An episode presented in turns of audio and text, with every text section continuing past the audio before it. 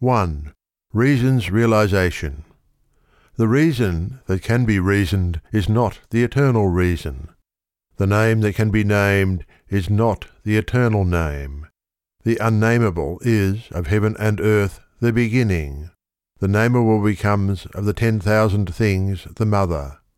Therefore it is said, He who desireless is found, the spiritual of the world will sound.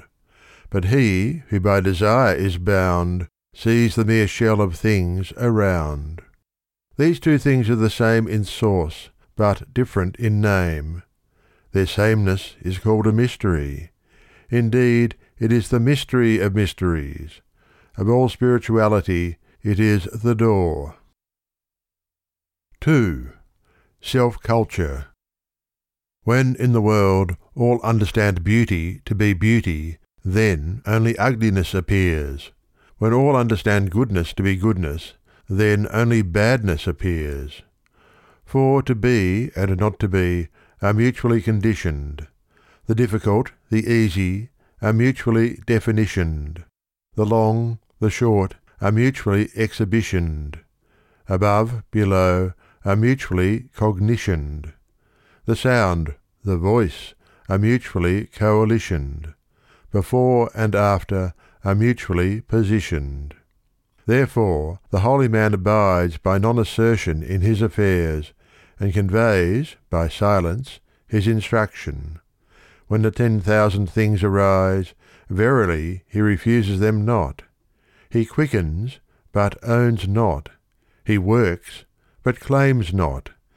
Merit he accomplishes, but he does not dwell on it. Since he does not dwell on it, it will never leave him. 3. Keeping the people quiet. Not exalting worth keeps people from rivalry. Not prizing what is difficult to obtain keeps people from committing theft. Not contemplating what kindles desire keeps the heart unconfused. Therefore the holy man, when he governs, empties the people's hearts, but fills their souls. He weakens their ambitions, but strengthens their backbones. Always he keeps the people unsophisticated and without desire.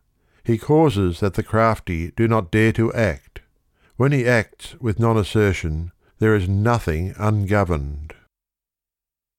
4. Sourceless. Reason is empty, but its use is inexhaustible. In its profundity, verily, it resembleth the father of the ten thousand things. It will blunt its own sharpness, will its tangles adjust. It will dim its own radiance, and be one with the dust. Oh, how calm it seems to remain! I know not whose son it is. Before the Lord, reason takes precedence.